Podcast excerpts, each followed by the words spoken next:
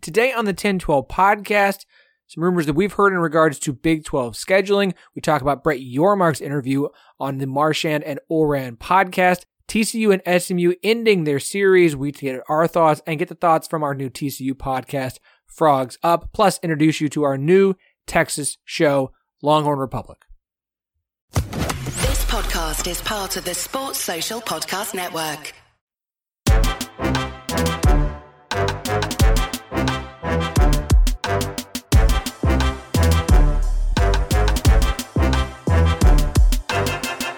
Welcome to the 1012, the podcast that covers all 14 teams in the Big 12 Conference, plus Colorado, Arizona, Arizona State, and Utah.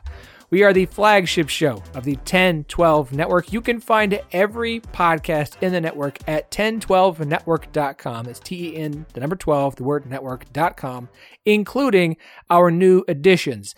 We are also partners with Sport Social, the biggest and best sports podcast network in the UK. I am your host, Philip Slavin. Thank you for joining us today. We are two weeks away from the first Big 12 football game of the season kicking off between UCF and Kent State. The day this drops on Thursday, two weeks away. Oh, that's an incredible feeling. It still feels way too far away. Way too far away. Too far. Cannot wait. Needed to get here soon. Need to get here soon. Uh, reminder we are on YouTube. You can find exclusive interviews that will be posted there with some fantastic guests. Uh, this episode, if you're listening to this episode on YouTube, do us a favor like the video. Please subscribe. If you're listening to this as a podcast, especially on iTunes, five stars and a review, please. It really is an easy way to help the show out. Another great way to help this show and many of the shows in the 1012 network is visit our Patreon. Page is up. The link is in the show notes. It's out on Twitter. You can go there, do a simple $5 a month subscription. It really is going to support the shows. If you're a fan of a 1012 podcast, this 1012 podcast, a 1012 network podcast, and you want to say, I love what you guys do. I want you all to keep doing it. I want to show you some support. It's $5 a month on Patreon. There is an article there about the non conference schedule issue in the Big 12 moving forward starting next summer. Um, I don't make a promise for content on there. I can't as of now. I will try, but I make no promises. Okay. Uh, lots and lots of content in the network. You, you just, you need to go to 1012network.com. Check out every show. Everyone's pumping out incredible stuff. Go check it all out. There's no better way to just keep getting yourself jazzed and jacked and ready for the season than with 1012 Network. We got a lot to get to. We've got uh, two good interviews to help further introduce some of the new shows here in the network. But we got a lot of stuff to talk about before we get to those. We've got a lot of stuff that dropped on Wednesday we've got to talk about. Let's start with the halftime show. Brett Yormark teased a while back Big 12 would have a Super Bowl like halftime show at the Big 12 football championship game in Arlington this year. And now we know the performer, it's Nelly. Nelly will perform the show. I've seen a mixed review, mixed uh, mixed bag of responses to the announcement that it is Nelly who will be the lead singer, the lead act, the big draw. Get your jokes in now. That's fine make your cracks, especially the OU and Texas fans who are going to leave the Big 12 for the SEC. Nelly, get him in now because you all know, you know every word to at least two Nelly songs and will be singing along when you watch the game. You do, you will, you know it. So enjoy the jokes and then enjoy the show because you will enjoy it. I'm good with it. I'm absolutely fine with Nelly being the halftime show. Is it the youngest, hippest, coolest get? No. Am I glad it's not country? Yes, because the Big 12 has leaned into that a little bit too much for my musical taste over the years. Will it be a fun show with a bunch of songs that my generation knows? Absolutely. Will I be singing along to some of these songs? Yeah. Yeah, I will. At least the chorus on a couple of them. I'll take it. Uh, according to the release, Nelly will be joined by the marching bands of both participating teams set your team fandom aside. Here's the question uh, Which schools would you want to make the Big 12 championship game just for their bands to be in it? I think we all agree no Oklahoma because then they'd just be playing Boomer Sooner the entire time. But what bands would you want? forget forget the school, forget your school. Like, which bands would you want? I, I want to know. Uh, you can DM us on Twitter, X, whatever it's called, at 1012 Network, T E in the number 12, the word network. Uh, you can hit us up on Instagram at 1012pod. I'm, I'm really curious what you guys think about that. Uh, that news comes out the same day that a very, very big interview dropped. Big 12 Commissioner Brett Yormark uh, went on the Marchand and Ourand podcast for their 100th episode. That's a big get for them. It's a great show. If you if you like the business of sports and and media deals, like it's a really really good podcast. They've covered everything the Big 12 the Pac 12 exquisitely. Uh, I don't know if that was on purpose that they dropped the halftime show news the same day that that podcast drops. If it was or wasn't, doesn't matter. It was some smart strategic planning. Keeping the Big 12 in the news. You saw the Big 12 all over social media because of all the news that came out about it. It's good stuff. Smart. I want to talk about some of the comments that Brett had in the interview. He had a lot to say about a lot of things about his first year on the job. It's only been one year, and he has done so much. But he had a lot of interesting things to talk about. We're going to kind of break through some of them. Um, let's talk about realignment. He was asked about realignment, and Brett made it very clear, quote, we're done. Realignment is over for the Big 12 for the foreseeable future. I don't care which Twitter account or social media account that's built up their entire audience on having inside knowledge and throwing as much stuff against the wall as possible to see what would stick, and luckily throwing up enough that some things did, they're done. Makes a lot of sense. There's no need to add any G5s. There's no need to add basketball only right now. There's no ACC implosion to go and poach teams from. So we good. We good for now. And I, for one, am happy about that. Eh, Folks, we've been waiting for this day and it is finally here and I am I am I'm thrilled to finally say this is the last time we're talking about realignment until probably next year. I would like to go that long. I feel like Santa on December 26th, like we got one day of rest at least. We got we got a little bit period of rest before we got to get back to work and prep. Yes, I know the movies always show him show up like that the next morning. It's like, all right, we got to start getting ready. Like surely Santa takes one day off a year. York was kind of talking about his his his time and kind of the plan. Quote, we had a vision. There were three things that we really wanted to address. One, we wanted to do our TV deal, uh, go out early, stabilize the conference. Two, we wanted to resolve the Texas and Oklahoma situation. And then the last of three items was expansion. We accomplished all three in my first year. It's awesome. That's great. I, I had three goals in, in year one, and we achieved all of them. Fantastic. Uh, what could make you dive back into realignment? Quote, ultimately, it's about value creation. There's no need to expand just for the sake of expansion. What ultimately is going to create value for the Big 12 in that next TV cycle. We go back into the market in January of 2030. Whatever we do now sets us up for that moment. We feel now being in 10 states, having more than 90, 90 million people in our footprint. Like, we're good. This is awesome. Like, this is a good thing. He came in, he achieved his goals, he set the Big 12 up for success, got a TV deal done now, the last one, the last available big one, as the Pac 12 learned. He said, I mean, he had comments on that. Uh, on the Big 12's deal with ESPN and Fox, quote, at the time I didn't realize that was the last big deal that was available, media deal, especially in our industry of collegiate athletics. Sometimes you get lucky. But sometimes luck can mask being the best prepared, being the smartest, handling things properly. But there is an an article about what happened with the Pac-12 uh, in the LA Times, and I have read it, and it is it is it is staggering how much time George Kliavkoff spent trying to get the UC Board of Regents to deny UCLA's move to the Big Ten. I, I just I don't want to sit here and hammer on the Pac 12, but I am going to hammer on Kliavkoff for a second and, and just continue to point out the difference between Kliavkoff and Yormark. Your mark went out, said he was going to have Endeavor, got Endeavor in there, and Endeavor served him well. Kliavkoff brought in a buddy from college to help with that kind of stuff. It didn't go well. According to the article in the LA Times by J. Brady McCollough, Kliavkoff was deeply engaged with a small group of regents about the framework of a deal that would lead to the regents voting to block UCLA's move. The regents gave Kliavkoff a magic number. if he could guarantee the Bruins, UCLA, $52 million annually during the five years of the league's next media deal, the Regents promised Kliavkoff a vote heavily in the favor of UCLA staying in the Pac 12. Even with the LA market back under the conference footprint, it was very unlikely that the Pac 12 was going to media rights deal for 11 schools to net $52 million per school. So not only did Kliavkoff need the Pac 12 presidents to sign off on the guaranteed money, they would also have to take the leap of faith to sign a grant of rights, binding the schools together without knowing the exact details of what their media deal would be.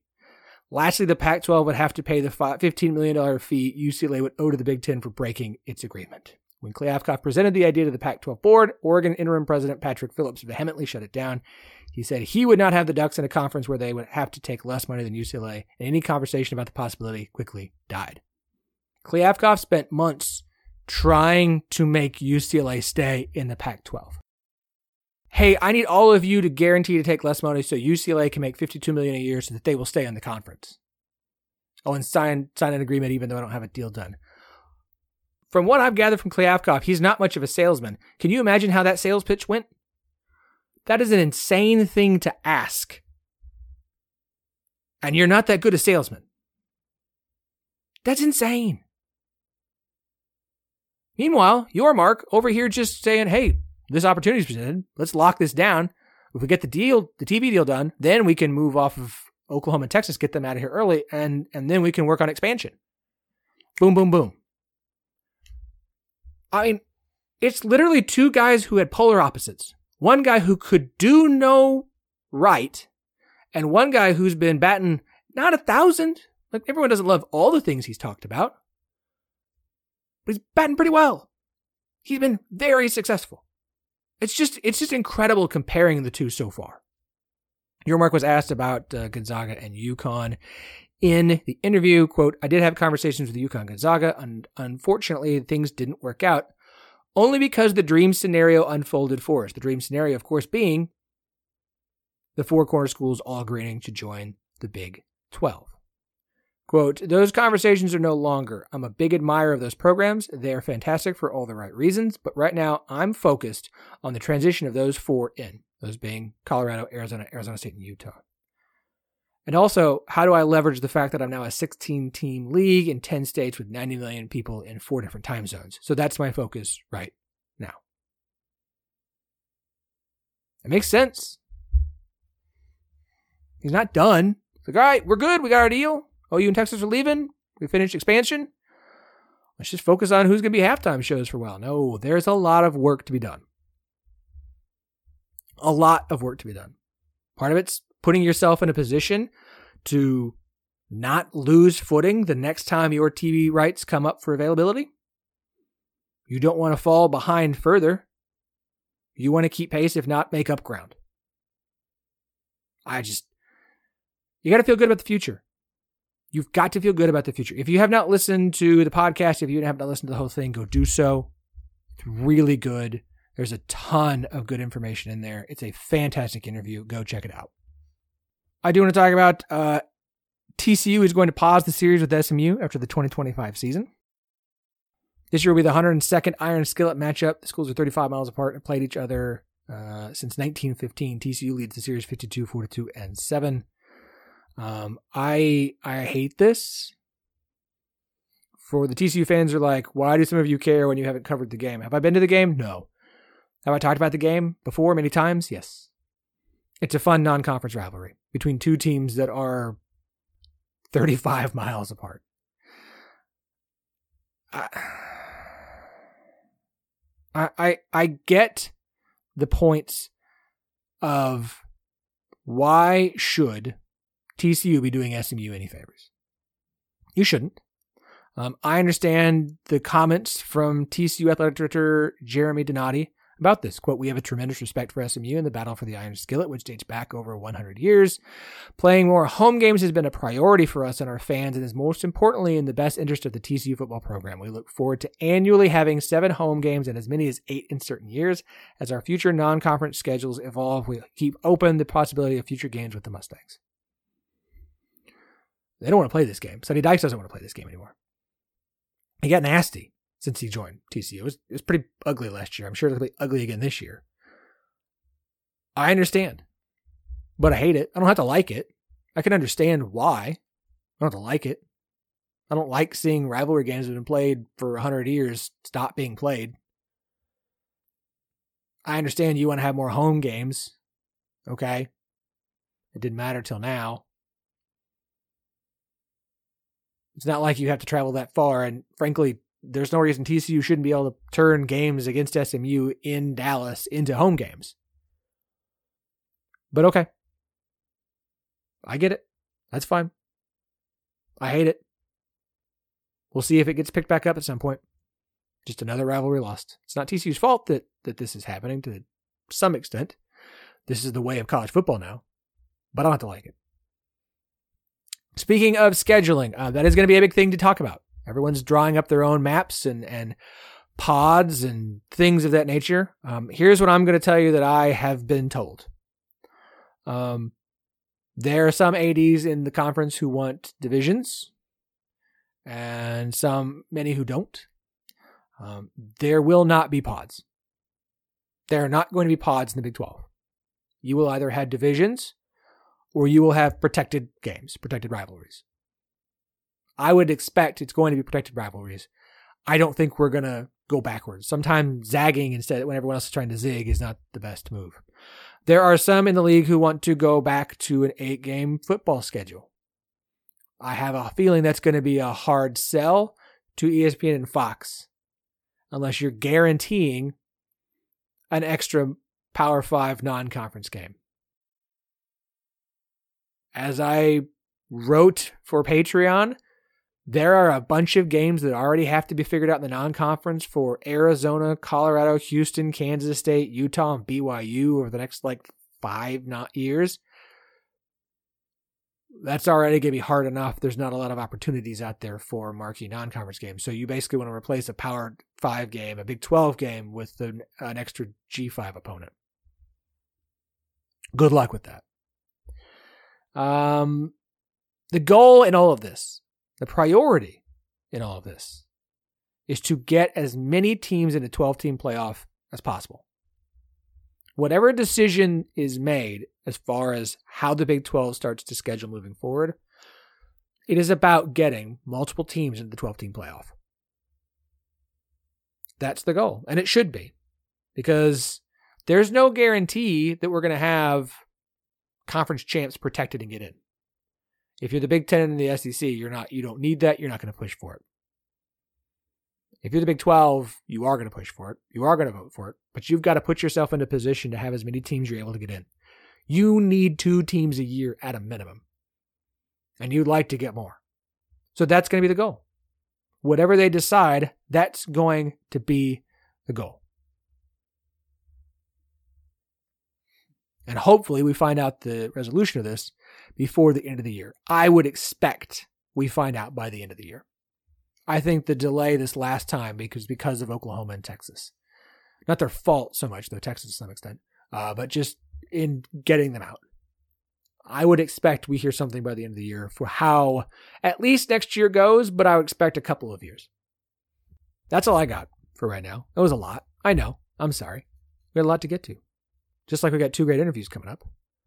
I see no reason to not go ahead and, and hop on with our friends, Gerald and Kyle, the hosts of Longhorn Republic, who are now the new Texas podcast in the 1012 network, and Anthony and Russ, the hosts of our new TCU podcast, Frogs Up. So let's get to it. All right. So I, I may have had a little bit of pushback inside the network.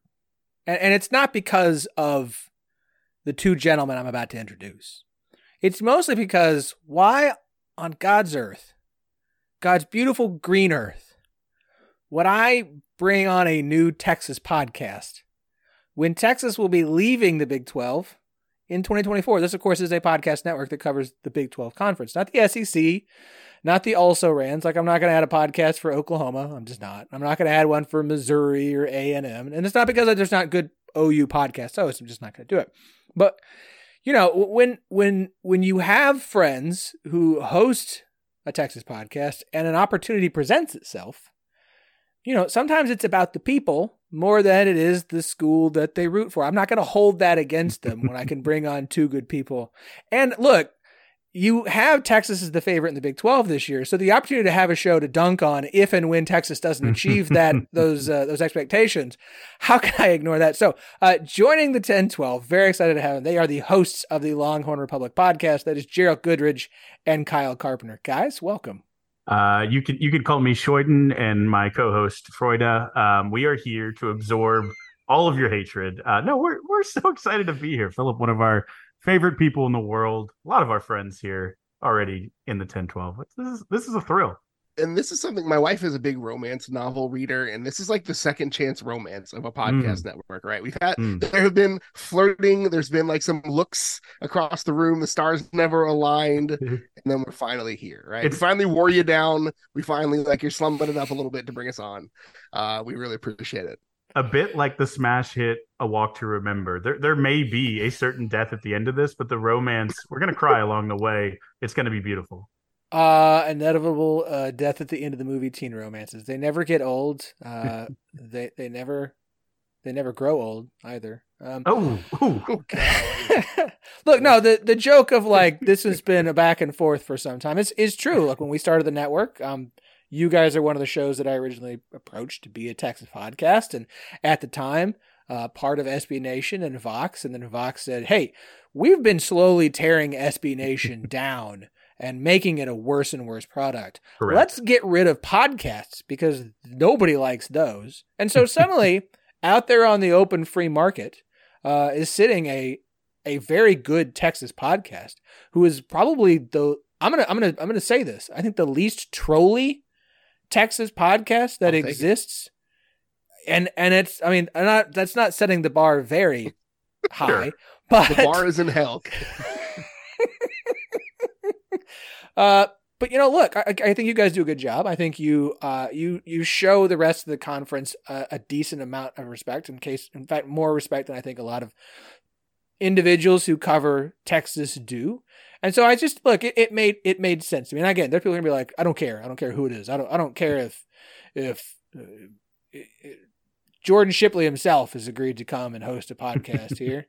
I don't care uh, who it is. Like you shouldn't bring a Texas podcast on. And the question's gonna be asked, well, what are you gonna do when they leave for for the SEC? We'll we'll cross that bridge. That's right. Uh, when we get to it. Uh, we'll just we'll keep them on and silently just like start ignoring them until an SEC network pops up and goes, "Hey, Gerald, Kyle, come along." Like every good like every good marriage, right? You just let things fizzle out and right. see where it goes. Right. Yeah. Right. Yeah. Just yeah, ignore any of the glaring problems and let's just, you know, let's really enjoy the ride. You know, let's uh let's drive fast and there'll never be a cliff and we'll never run out of gas. Let's just enjoy the the MPHs. We just we keep talking about teen romances, you know. I mean, come on, folks. Like, what are long term plans? We don't need those. We don't need to plan any of that. We're just gonna worry about the here and the now and be in it. Yes. It's yes. it's graduation night and we can't hardly wait to get this thing moving. Mm. Mm. So, other than the fact that you guys cover Texas and obviously used to be part of, of SB Nation, fill everybody in who may not know you or may not know your show. Like what what should what should listeners expect when they come and listen to the Longhorn Republic?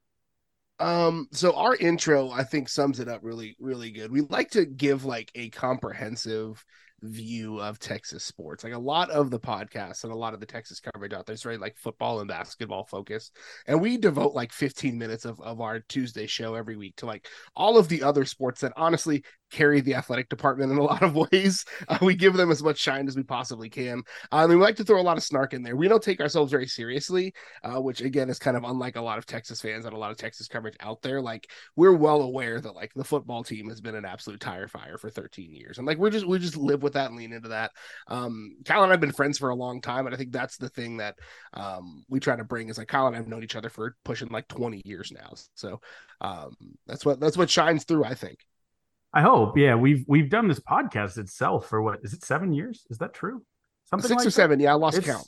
It's been a lot. Like basically since Texas got you know bad at. We've never really covered a good Texas team, but that's fine. Um, but Gerald's correct. I think uh, a a inherent love of.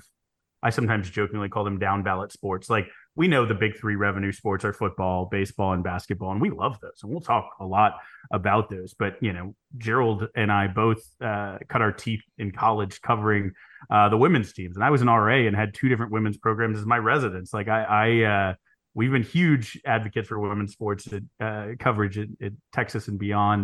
Um, I think the Big 12 has, you know, obviously think about softball and some uh, uh, the other sports, volleyball uh, has tremendous, tremendous competition in those, and in some of the the sports, tennis, track, they get a little bit less coverage. We're huge, huge fans. Um, but again, I think uh, we've covered since we were students. Uh, the Longhorns have a lot of uh, relationships and a little bit of network and uh, decent amount of knowledge. I hope. Uh, but yeah, just just two guys who are self aware of, of, where Texas stands, uh, the good, the bad, the warts, and all, and uh, and are not afraid to poke fun at anyone. If you come on our show, it might be you, um, but certainly ourselves and the team that we cover. And I'm Kyle, by the way. This is a visual medium, as as we all know, podcasting. so I am Kyle is the voice you are hearing now. The first one to talk was Gerald. I, I just I don't think I ever stopped to think about the Texas to Stanford comp here of like everything but football. Um, I mean, yeah, that's yeah. I, we are yeah. both everyone everyone has followed religiously the directors cup for many many many years not just when texas started winning it but literally it is a texas stanford competition and every once in a while someone else sneaks in you know to make it interesting. But yeah it's it's the it's the national championship races in the sports uh, 7 through 20 that that you know ultimately decide that for both texas and stanford. I appreciate you not calling them non-revenue sports as they are not non-revenue. They're just Correct. not the uh what we call the, the money the money makers. Uh right. I, you guys wow you guys have not that's true you haven't covered texas. Oh that's let's see the the the the Big Twelve championship That's game right. Sugar right. Bowl season yeah. that one That's existed. Yeah. It was good. It, it was one good year. That is true. If if this describes our level of Texas fandom, like Kyle and I are right and we started this podcast during Charlie Strong. Like that's yeah. that is what how our level of like we're here for this. Like we're we're we're not new to this. We're true to this. Like and the yeah, absolutely the caveat is too. Gerald uh, and, and, I both tried to. We're a couple years apart. Tried to find a way to bookend national championships with our time at, at UT, right? Like our appearances, at least. We uh, we have uh, we we were there when the Gittin was good, so it does feel like it's you know it is an entirely different era, uh, and maybe it's our fault. Maybe we caused this. We we often wonder that. I mean, I'm sure there's many uh, many a podcaster who wonders if they're the real reason that their school is not having the level of success that they believe that it should. Speaking of Texas football, I mean we're we're heading into a season, final year in the Big 12. Before we talk about expectations for football, at least from a final season kind of thing. I asked Kyle Umlong this question, and so I want to ask you guys as well. Like, how do you? I, I set the excitement about the SEC aside. I, I don't hold against any Texas fan who's excited to be joining the SEC, but last year in the Big 12, last year against teams you've been facing on a regular basis since the mid 90s how, how are you how do you feel about this season? Like is there is there some like is it just haha we can't wait to get out of here or is there a certain amount of like this is this is like a goodbye a farewell tour. This is the last one before we hang it up in this conference. How, how are you guys feeling about this year what's the opposite of whatever Kobe Bryant's farewell tour, like where everybody was like celebrating, we love Kobe. Like I feel like that's the opposite of what Texas fans are going to experience in this. But the the opposite of that may have been the Tim Duncan farewell tour, where no one knew it, and he's like, "By the way, I'm retiring."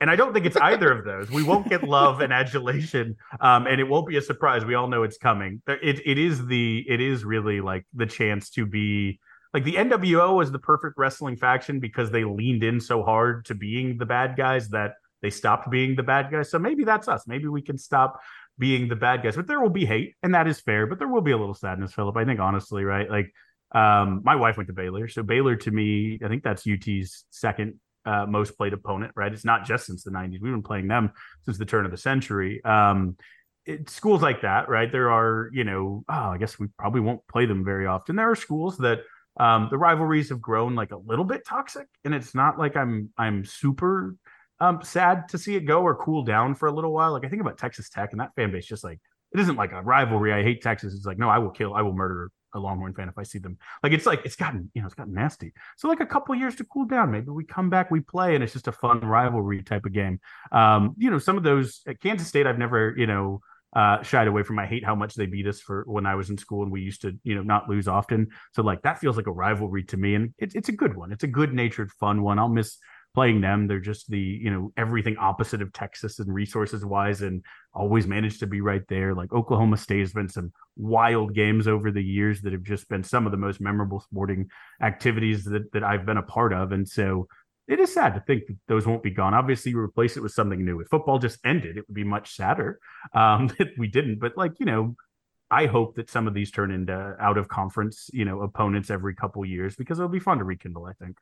Yeah, I think of it a lot like the the Arkansas game that Texas played non-con a couple of years ago, where it's like, um, you you you like you dust off the hate, like you put it on a shelf in a little bit, and then you you know it's the week, and You're like, oh yeah, I loathe these bucktooth hillbillies, like whatever you want to call it, right? Much love to Arkansas. Um, not at all. But like that's that's what that's you know, that's part of the feeling. And you know, Kyle and I both came up watching Big 12 football, right? Like you said, most of my like formative memories of of Texas football, and Texas athletics overall, have that Big 12 logo on the chest, right? It's you know, thinking of Jamaal Charles and the um, you know, kind of setting the world on fire in the uh in the Cotton Bowl, or Vince Young pump faking, you know, Oklahoma State DBs out of their shoes, or Cedric Benson, you know, going off for 200 yards. And I was at that that Cedric Benson second half game, right? Like all of those things are like intrinsic like the big 12 is kind of intrinsic to what has made me a massive college football fan. And so um like yes it's exciting and and you know season ticket holders and folks that go to home games are getting uh, a much greater uh, level of cachet for like their ticket value. But also like it you know this is the football i grew up watching and it's kind of weird and sucks a lot to see these things changing in that way there's two condiments on your shelf that never expire. One is honey, and the other is hate. Whenever we we come back, we'll be able to crack that that open that that fresh can of hate, and it, it will still resonate. I think. Oh, absolutely, absolutely. uh, according to SportsReference.com, Texas has played Baylor more times than any other team at 111. Hmm. A&M at 109, Oklahoma at 108. Yeah. And then passed. Rice 96 times. Why does Texas play Rice? It's good. It's good for football. hey, gotta get those wins somehow.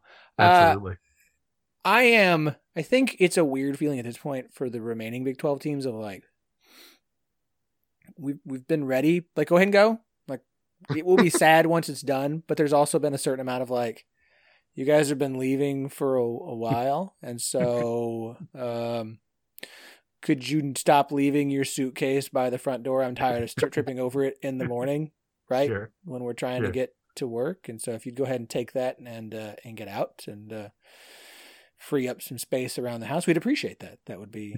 That would be We're gonna miss you once you're gone. That that first day the house is empty. Like, it's gonna be a little sad. um, I will. I mean, look, you know, it's, it's been it's been nice these past as an Oklahoma State fan. The past decade's been very nice. I don't. well, you, I almost feel like there is there is something to it, right? Like if and, and I'm not trying to compare Texas to Alabama right now in any way, but like if Alabama just left the SEC, a lot of teams have like tethered their like hate to hating Alabama. Like think about LSU. Like that's not a historic rivalry, but they hate Alabama, right? Because of recent. Um, and there's like that idea of like I just want to knock like Georgia we're going to knock Alabama off and become Alabama. But like, there's something about having a target for your ire and hate to like build on, right? And when you remove something that's central, and, and I think Oklahoma certainly is a lot of that as well, but Texas and Oklahoma, who have been, you know, the target of ire for many of the Big 12 teams and, and hate, it's like, it will be interesting to see. I think it's going to be a good vibes conference for a little while until you figure out like who, who do we hate the most, you know, like that's, that's what I'm most interested to see for, for post Texas OU Big 12. Um, if if Twitter tells us anything, I think we've already found the new enemy, and it's not because villain. of it's not because of success or, or waving money around. It's just because if you're going to act that way before you join, and then you come running because you got nowhere else to go, you you I, have been say, asking for a while. Like, does the Big Twelve need a new villain? It's I think I think I think we know who it might be. I mean, losers of two Rose Bowls. Um, Phil, you like you and I, but like I, am a massive nerd, and like all of the best nerd media that I ingest is all like the best villains, right? The the villains make the story. It goes yeah. back, yes, you know, centuries. It's archetypal, right? The and so like there has to be somebody that's like f those guys. I don't like them, and when they come to town, I want to fight them. Like it's just it it just makes makes the story for sure. Gerald and I have been like app actively campaigning for Texas to lean into the heel role for years. Like quit trying to pretend to be the good guys. Just like you know, flaunt your money. Be like Ted DiBiase. Like be overtly, yeah, uh, be be the worst. Uh, because it just it's it's more fun if you if you don't try to obfuscate it. Be be the heel, lean in, and so hopefully on this exit tour, Texas fully leans in. See the problem. The problem is going to be like that works in the Big Twelve, but it won't work in the SEC because A and M already has that. Like A and M has already claimed that, and they have less success to back any of it up, but still the same amount of bravado and, and ego and and arrogance. And yeah. so I feel like it's almost like moving schools in like high school. You like you go from eighth grade to ninth grade and you move between those years. You completely reinvent yourself. Or like from graduating high school going to college, how many of us had a completely different personality sure. the minute we moved into the dorms, right? Like that's what I'm uh, hoping Texas fans lean into. It's like, hey, that's we're, we're cool. Like we're chill. Like yeah. we're here. We just want to be a member. We're glad to be here. We're a member of the crew. Like that's what I'm hoping. But you know, we've seen 13ish, 15ish years of evidence that Texas fans can't avoid stepping on our own feet. But at least yeah. we'll try. Some of yeah, some of the worst people I know are Texas fans. Some of the best I know are Texas fans, but there's some terrible ones out there. I hope uh, I hope we can make the impression, at least if Gerald and I are coming into this network and a couple people hear our voice, that like there are decent ones, like who get it, who understand. Like we're we want good for the rest of of the world. Like no one needs to. Not everyone has to be the worst. Like I joke about being the heel, but like do it with a smile, with a smirk and a self like w- acknowledging wink. You know, that's that's the way. So you're you're the Andy Kaufman of the situation. Got it. Okay. All right. I'll Great. take it. I'll take. It. I've been called uh, worse. All right, so let's let's wrap on this. Let's talk about this upcoming season for Texas, preseason number one pick. Um, I have plenty of uh, look. It's gonna. I think the coaches poll had Texas like 11th. I'm sure the AP will have them fairly high as well. Um, this you look at the roster, best offensive line in the Big 12, best receiving corps in the Big 12. I don't agree, Max Shadwick. I loved you on the show, but top 10 national safeties. I'm not gonna push back on that one. But like there's no argument the talent at Texas actually might live up to the expectation of what the talent Texas is supposed to be in quite some time. Minus all the yeah, Quinn Ewers is suddenly gonna go from a fifty percent completion rate quarterback outside of uh, half against Oklahoma and a quarter against Alabama to like actually the quarterback everyone seems to keep claiming he is. So I'm like the expectation is there for Texas this season. It's always there, but I mean, this year it's actually there because we don't normally get Texas as a preseason number one pick in the Big Twelve. We don't we don't see that. We just have the like national media doing it. Mm-hmm. I mean, how are we feeling about Texas this year? Like, how are you guys feeling about Texas this year and the expectations that are actually realistically posted and shown for them? I think it's a year where like you can there, there's like a caveat here. There's a big caveat here, right? I think the expectation for Texas is making an appearance in Arlington, if not winning the whole thing. Like that's the expectation for a lot of folks. I also think two conference losses could put you there this year in the 12, just because it's going to be such a weird year. Like any year in the Big 12, really, you can go, you know, whatever eight and two or whatever it is, not you know seven and two uh, in the conference, and still make it to the the Big 12 championship game. So I think there's going to be this weird moment where Texas fans are talking out of both sides of their mouth. We're like, oh, that Texas should have won all 12 games, or like, or you know, whatever. But or they're going to be in Arlington playing for a conference championships. Like there's two sides of that coin. There's a really there's not much of a nuanced conversation when you're dealing with college football fans in general. Sure. Uh, but like I think that's the nuance that we have to understand here is like Texas can go 10 and 2 or 9 and 3 and still play for and potentially win a conference championships. Like there's that um the duality of the situation there. Yeah, and, and I think, you know, Texas has not been untalented before or for a long time, right? Like people will point to recruiting classes. I think there's a couple things, right? Sark, the attrition rate has been phenomenally different than it has been in past years. So these big classes they get that for whatever reason sometimes you know freak events of injuries and and fo- ending football careers but also like you know transferring out and, and just not uh, matriculating like that has changed. So a lot of the talent that's been recruited is there. And also the way he's you know accumulated talent. He came in immediately identified like weird like stacked where you know it's like the guy who just forgets leg day right? Like i'm my biceps are huge but like Sark has very much just flushed out the you know the body of of of, of the, the the texas hypothetical you know uh athlete that i have created here. Um like the lines right? He's focused on getting the lines. You you mentioned it philip. I think the reason that this team legitimately has a shot to be good this year and and you know has the expectation to be in the championship this year is because of the lines on both sides, but especially the offensive line. The reason that you know the expectation that ah, Texas is going to instantly go to the SEC and get knocked here, well,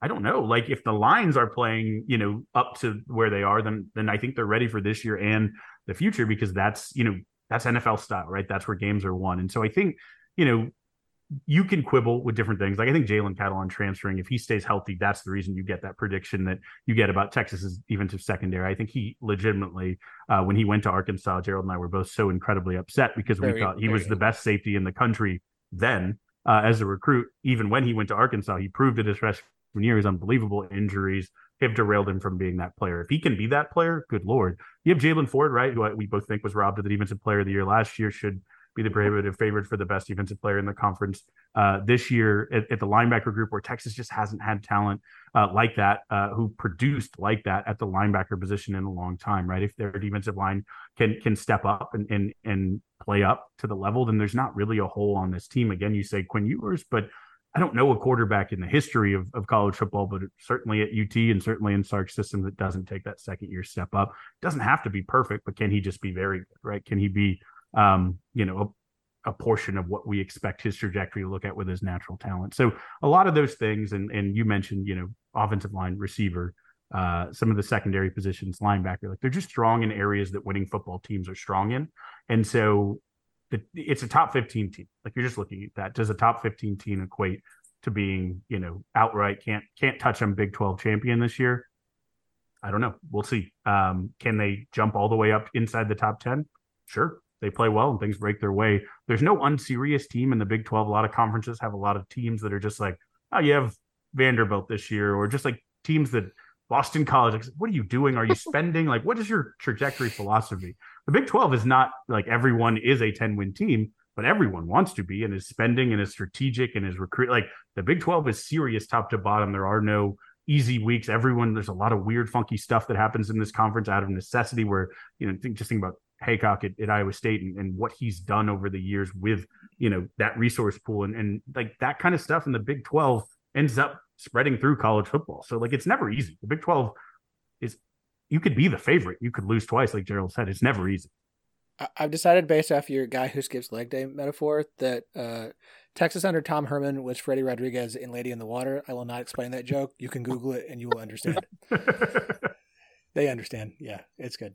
Um, you guys are awesome. I am thrilled, uh, beyond thrilled to have you in the network.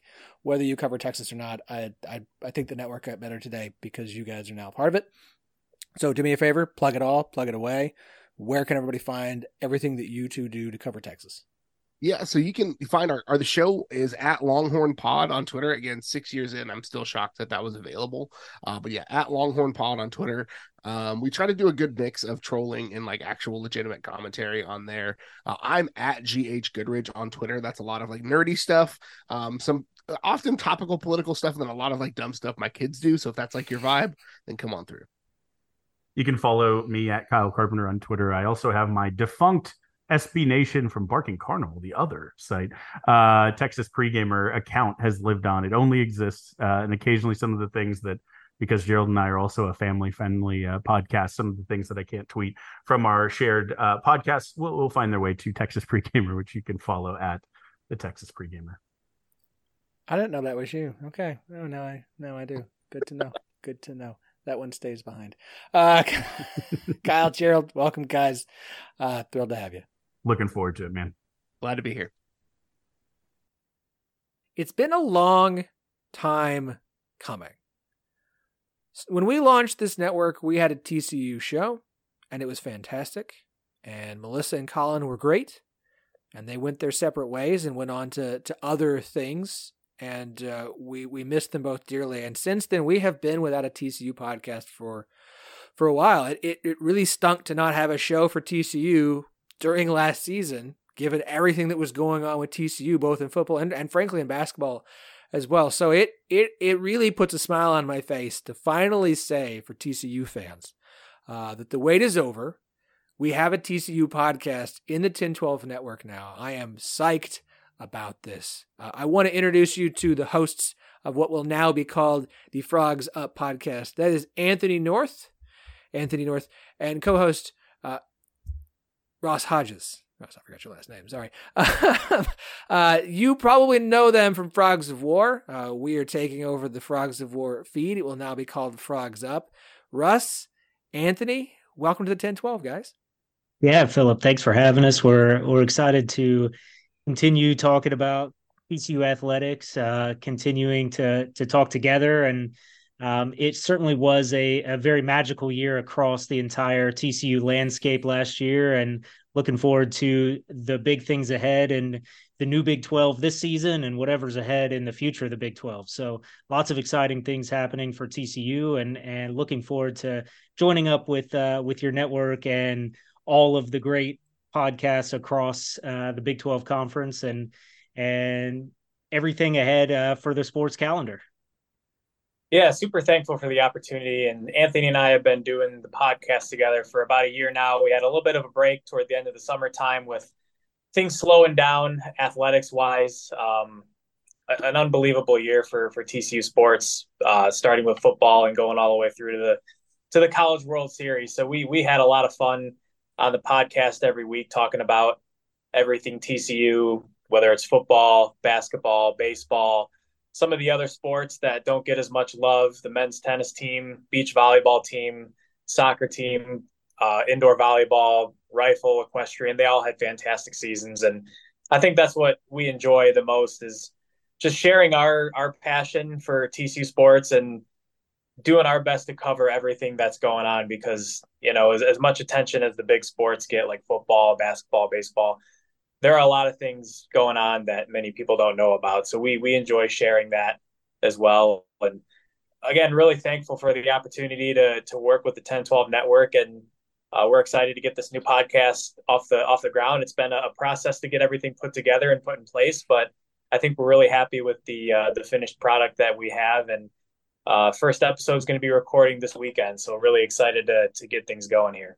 Look, it's been a long wait. I think it's going to be worth the wait. I mean, people know the names Frogs of War. I mean, many of some fantastic people have come through there. Obviously, Melissa Triebwasser, Jamie Plunkett, Parker Fleming, uh, and I think you guys have just from from that website specifically really kept that banner flying high and, and kept up the the the the level of quality uh, of content that's being produced there. And, and, now to have you guys coming into the fold in the Ten12 network to, to represent TCU for us. I mean, I think it's, I think it just keeps that, that Frogs of War legacy going. Uh, obviously the show will now be called Frogs Up. So like I said, if you're a, a TCU fan who subscribed to the Frogs of War podcast, you're just going to suddenly see Frogs Up show up in your feed when the first episode drops.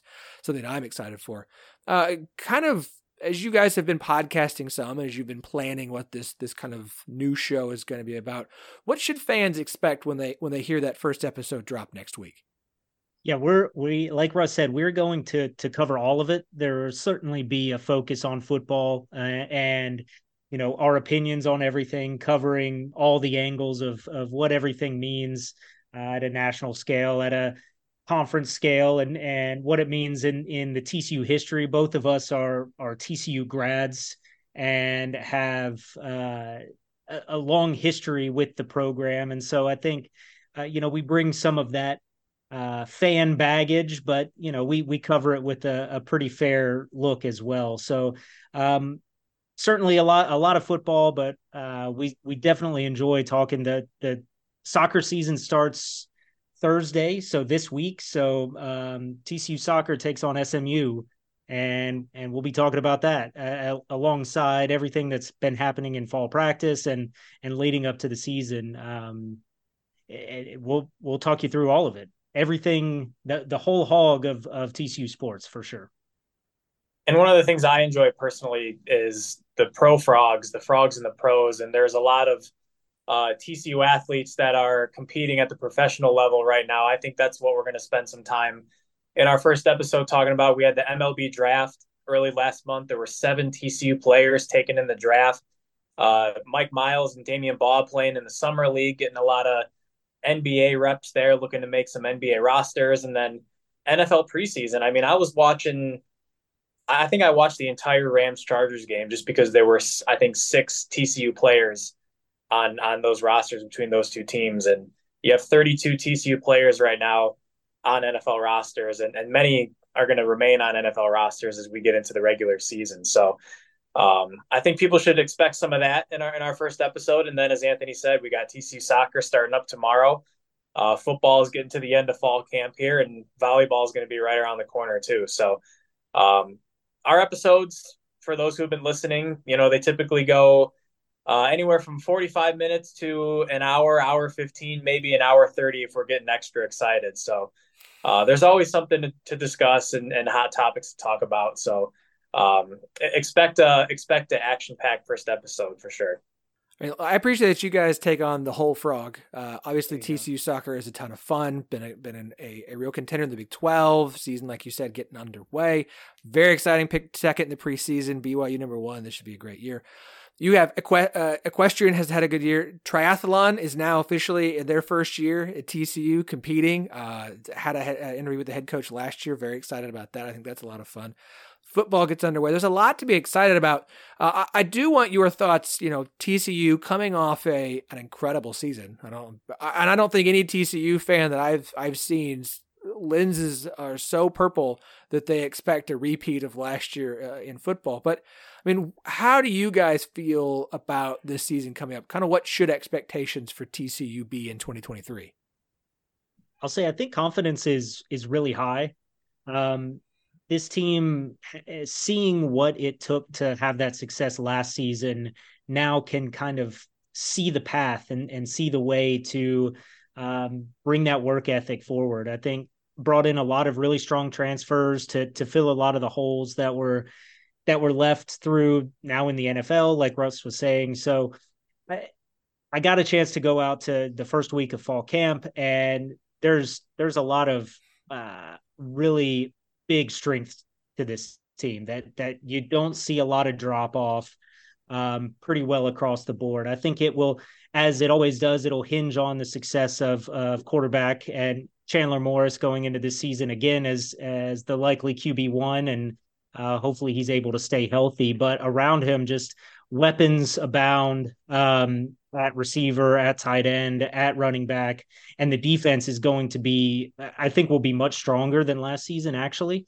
um, even despite losing uh, Thorpe, Thorpe Award winner Tre'Vius Hodges Tomlinson, uh, draft picks, uh, uh Dee Winters, and Dylan Horton. So I think that those holes have been filled, and that the defense will be really strong. I think it, it took a lot of luck last season for some of those games and a lot of those one score games, but um, I think the talent that TCU brings in this season will be really strong, and and Frog fans should expect a really fun season, if maybe not uh, a run to the national championship game. Yeah, definitely agree. I think you know to put expectations at 12 or 13 wins again this year, I think might be a, little bit of a reach, just in the sense that there were so many things that went right for TCU last year. Anthony mentioned how the Frogs were able to stay healthy. I think uh, Coach Kazadi and his approach as a strength and conditioning coach really turned a program around, a program that seemed to really struggle with injuries over the last few years under Gary Patterson. TCU was very fortunate not to have many major pieces fall last year. And then you combine that with the ability to win so many close games. Obviously, the the Baylor game winning field goal is a memory that's going to stick in in everybody's minds. But um, a lot of things fell into place for for TCU last year. Not to say that won't happen again this year. I think the depth is something that's certainly going to be a strength of this team. Offensively, you may not have a a game breaker like Quentin Johnston or Kendre Miller, but you have incredible depth at both positions. You bring in Trey Sanders from Alabama, you bring in multiple different wide receivers who have been starters, guys like John Paul Richardson from Oklahoma State and Dylan Wright from Minnesota. Jack Bech comes over from LSU. You, you bring back Jared Wiley for his second season at tight end. So th- there's a lot to like about TCU on both sides of the ball. Um, linebacker is another position. Last year, there wasn't a whole lot of depth because a couple guys went down, but uh, Marcel Brooks and Shadrach Banks and Johnny Hodges, Jamoi Hodge, Jonathan Bax is a freshman who's come in and, and showed a lot of promise and is getting a lot of hype before the season. So there, there's a lot of talent on this team, like there was last year. I think the depth in some areas is, is stronger than it was last year, but I think it's ultimately going to hinge on uh, staying healthy. The good news is TCU doesn't have to take its bye week at the very beginning of beginning of the season like they did last year. I think it was after uh, the second game of the season that TCU had its bye week, and then the Frogs had to play, uh, I think, ten games in in ten weeks. So it was just a brutal second half of the season, not getting any time off, and the, the Frogs are going to have a little bit of a reprieve in, in that regard, with the bye week being toward the the middle of the season, and then uh, the first half of the schedule is pretty favorable, I would say, when you look at the teams that are that are there and some of the expectations. But at the end of the day, the team has to perform, and uh, we'll talk about it on the podcast, I'm sure, at some point. But the quarterback position, um, there, there's a little bit of a concern there as far as depth goes. But Chandler Morris has shown that he can play at a very high level. You just look at what he did in the Baylor game in, in 2021, and what he was able to do in camp last year, winning the job from Max Duggan and then coming in as what appears to be the clear cut starter for, for 2023. So uh, a lot to be excited about and really, really excited to, to get this season underway here shortly. Timely for us to be talking as the news that came out Wednesday is that after the TCU and SMU play in 2025, the Iron Skillet will be taking a, a hiatus uh, for a while. Uh, J- uh, uh oh my gosh, the athletic director whose name completely just escaped my mind for some reason, uh, had put out a release and stated basically like TCU wants to be playing seven home games on a regular basis, eight in some years. Obviously, the fact that that part of the reason TCU's had these bye weeks early is because this SMU series is often played in week four, leaving them with a week three hole. I mean, what are your thoughts on this more than 100 year running rivalry game coming to an end here soon? Yeah, for me, I think it's the thing that had to happen um, going forward. I think poor SMU has had a uh, a tough year plus where their their head coach gets poached by their their arch rival across town, and that arch rival goes on to make the national championship game, and then. Uh, you know they're they're flirting with various uh, other Power Five conferences and unable to find a, a new home as yet. Uh, of course, that could change any moment. We we have seen that conference realignment, but and then then to kind of have this news formally made clear that uh, TCU would not be going forward beyond the 2025 season. Um, I think the writing was on the wall a little bit there. Um, you know, SMU has tried to kind of throw money here at the last minute at the problems that have probably plagued them for a decade or so of their facilities are behind the times there and their program just is, not set up for that level of of being at a power five level. And so i think they certainly have the money and the capability to get there. It's just not there today. And so i think that for tcu in the new college football landscape in uh, the 12 team playoff era and you know where one loss, two loss maybe doesn't hurt you in the same way that it does today in a in a 14 playoff era. If you are able to replace that that game against uh, a G5 opponent with uh, a high level uh, major program, that really boosts your your strength of schedule opportunity and and gets you warmed up for for conference play in a better way than perhaps playing SMU does. Um, so uh, you know maybe that's it's an indication that the new Big 12 going forward will have 10 conference games and and that's just one non-conference game that that TCU isn't able to schedule going forward. Maybe it's that. Um, but I, I think it's uh, it's a clear indication that TCU is ready to move on to placing the relationship between TCU and SMU as a you know, if if that is going to continue, it will not be in a home and home type situation. I, I do think the programs will play each other in the future. This is not going to be the end. The 2025 will not be the last time the programs ever play, but it may be the last time for this back and forth every season. It must be on the schedule type relationship where maybe it's a two for one. You know, you come to Fort Worth twice for once in Dallas um, or or it's just a a rotation of of various teams who fill that home slot the same way like an FCS game does today, where TCU rotates various FCS teams, local or or beyond, that um, fill that home that home Amon G Carter Stadium game, and and maybe that's it's SMU one year, then it's North Texas one year, then it's you know UTSA one year, then it's UTEP one year. Uh, maybe maybe you get a little more rotation, a little bit more variety in those opponents coming in, and and you're not needing to take that G5 pay game uh, in in Dallas. Yeah, I think some longtime fans of college football will say that it's a loss for the sport and that you see all across the nation the regional rivalry type games are going away. I mean, you look at what is happening in the Pac 12 right now with Oregon and Washington leaving for the Big Ten. That's uh, two two rivalry games right there that are going to be going away. Texas and Oklahoma leaving for the SEC. That's the Bedlam game going away. Now you have another rivalry game here with the the frogs and the ponies going away. But um, I think the people who seem to really care about this the most are maybe those longtime uh, Horn Frog Mustang fans who have been watching these two teams go at it since you know maybe the 90s or even the 80s and just looking at some of these recent results I mean TCU is 18 and 4 against SMU since 1999 it's not really a rivalry anymore from a competitive standpoint. And I understand that uh, SMU had its share of dominance during the rivalry as well. This is a rivalry that goes all the way back to 1915, and the the all time series I think is 52 to 42 with seven ties.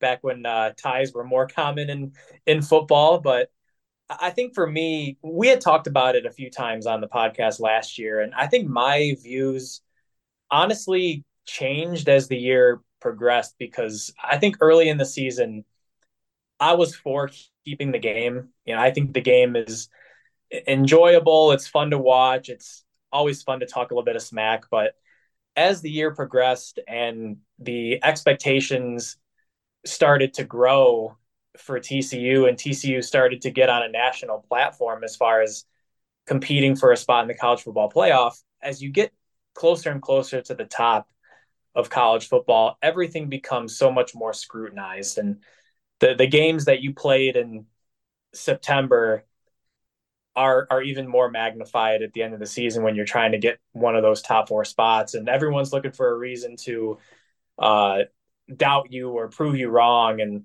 I think by the time we got to the end of the season and TCU was jockeying for one of those four spots, I really I look back and I just thought the, the game really doesn't do much for TCU anymore. I think for, for SMU, it does a whole lot because if, if you're SMU being a G5 school and you're able to knock off a Power Five, particularly on the road, as SMU did uh, fairly recently, it carries a whole lot of weight as you go through the remainder of the season. Whereas if you're TCU, the expectation, at least for me, almost seems to be like that's a game you should win. And so if you do win it, is that going to add uh, a, a, trophy to your mantle of any sorts. I mean, physically, maybe it might in the actual iron skillet for those players, but for us as fans watching and you know weighing what, what team is better than than what other team, the, the game I just don't think it really does much for for TCU anymore. And I, I would really enjoy the prospect of removing SMU and getting some other uh, competitive Power Five non-conference game on there. I know that TCU has multiple sets coming up with uh, Stanford in 2024 and 2027, North Carolina 2025 and 26, Duke in 2028 and 29. Um, so those will be on the schedule. And of course, you're going to have that one FCS game like every other team does. I think that's inevitable. But the, the one thing that I've seen on social media, and I agree with this, is I, I can't see TCU removing SMU and replacing them with some other G5 opponent. I feel like this has to be a move to get more home games, as Anthony said. And I know Jeremiah Donati, the athletic director, has uh, has reportedly said this, according to Stephen Johnson of Star Telegram. Um, so if that's another reason, I, I understand that too. But I also think that if you can add another Power Five opponent to your schedule, or even as Anthony said, a tenth conference game, um, your strength of schedule is going to get a a big boost. And as we know, the the way the college football playoff is trending, we know it's going to go from four teams to twelve teams, and with the Pac-12 becoming the Pac-4, who knows what's going to happen there? Are they going to merge with the American? Are they going to merge with the Mountain West? I, I don't know, but it's clearly being set up to have at least one team from each of the four power conferences remaining to get into that playoff, and then maybe a set, maybe a second team as an at large. So, um, I think you're going to see. Unfortunately, you're going to see more and more of this in the near future. These regional rivalry type games going away, and what what I guess people might call the corporatization of college football and college sports, where it, it, it becomes a little more about money and, and TV ratings and less about the regional aspects of everything. And it, it is unfortunate, but I think it's just the the business climate that we're in and, and, and where college athletics is at. So um, I'm I'm not going to miss playing SMU a whole lot. I'll be honest. I, I I think for us younger TCU folk, the the rivalries with Baylor and with Texas Tech even with the Longhorns, carry far more weight than the rivalry with SMU does. Um, so the rivalries with Utah and BYU coming back into into the Big Twelve after uh, having pretty intense rivalries during the Mountain West years, I think are carry more weight. At least with me, from from my particular time at, at TCU, carry far more weight than an SMU rivalry. Yeah, Anthony was still at TCU when the Frogs were in the Mountain West. I started at TCU in 2012, so I am a I am a Big 12 TCU guy only. My history does not go too far uh, past 2012, unfortunately. But you know, just to wrap it up, um, it, it's unfortunate for for some longtime fans, but I think it's something that was inevitable. As Anthony said, the writing was on the wall, and I think most Horn Frog fans are are ready to move on and and get some fresh opponents on the schedule. Anthony Russ, uh, I just want to say it is an absolute pleasure to have you guys joining the Ten12 network. I believe that TCU fans are now finally going to be well served here in the network by having you guys as part of it. Uh, the Frogs Up podcast will start uh, launching out next week. In the meantime, Anthony Russ, please plug away. Where can everybody check out the work that you guys do covering the TCU Horned Frogs? Yeah, you can always read us online at frogsofwar.com. Uh, follow us on Twitter, uh, our personal Twitters, but you you can see our our kind of business Twitter. Our TCU Twitter is uh, at Frogs of War, um, where you know we we will continue to publish all of our our written work will show up there. So you'll get to see all of our regular coverage there, and and get to hear us here on on the Ten12 network in the audio form and uh, we'll we'll probably be posting our podcast to to YouTube as well. You can find us there. We'll plug all of that uh, once we start pushing these podcasts to your ears. Yeah, follow us on social media. We've been really been trying to increase our social media following and increase our web traffic over the last several months, and uh, we've brought on a few more contributors during the summer period. And and I'd be remiss if I didn't give a shout out to the the staff that we've put together at Frogs of War uh, with guys like Drew Carlton and Austin McGee, Ali Jawad, Miles Perry, uh, Matthew Scroy. They're doing a really good job of getting things published on a weekly basis. And we're going to have a, a, full slate of content uh, coming out on frogsofwar.com uh, starting, I think, uh, two weeks where we're getting to, towards the end of the summer here. We have a few more football opponent previews coming out next week. And then we're going to have a a full slate of stuff coming out uh, for the fall starting at the end of August. So, uh, frogsofwar.com, Frogs of War on Facebook and on Twitter. And we will be here on the Ten12 Network podcast. And so, really excited to get everything going. Welcome, guys. Pleasure to have you. Look forward to all the great TCU coverage this season. Thanks, Philip. Thanks.